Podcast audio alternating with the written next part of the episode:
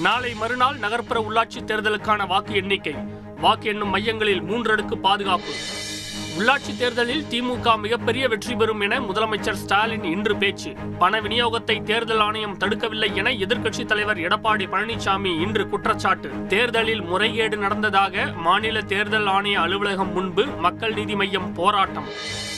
சென்னை மதுரை உள்ளிட்ட நான்கு மாவட்டங்களின் ஐந்து வார்டுகளுக்கு நாளை மறுவாக்குப்பதிவு இடது கை நடுவிரலில் மை வைக்கப்படும் என மாநில தேர்தல் ஆணையம் இன்று தகவல். சீர்காழி அருகே இறால் தீவனம் தயாரிக்கும் தொழிற்சாலையில் இன்று பாய்லர் வெடித்து கோர விபத்து. இரண்டு பேர் உயிரிழப்பு படுகாயமடைந்த மூன்று பேர் மருத்துவமனையில் அனுமதி. பஞ்சாபில் நூற்று பதினேழு தொகுதிகளில் ஒரே கட்டமாக இன்று வாக்குப்பதிவு. உத்தரப்பிரதேசத்தில் ஐம்பத்தி ஒன்பது தொகுதிகளுக்கு மூன்றாம் கட்ட வாக்குப்பதிவும் விறுவிறுப்பு. தமிழகம் முழுவதும் பயணத்தை முடித்து சென்னை திரும்பின தமிழக அரசின் குடியரசு தின அலங்கார ஊர்திகள். வரும் இருபத்தி மூன்றாம் தேதி வரை சென்னை மெரினா கடற்கரையில் பொதுமக்கள் பார்வையிட அனுமதி. பிரிட்டன் ராணி எலிசபெத்துக்கு இன்று கொரோனா தொற்று உறுதி. தொடர் மருத்துவ கண்காணிப்பில் இருப்பதாக தகவல்.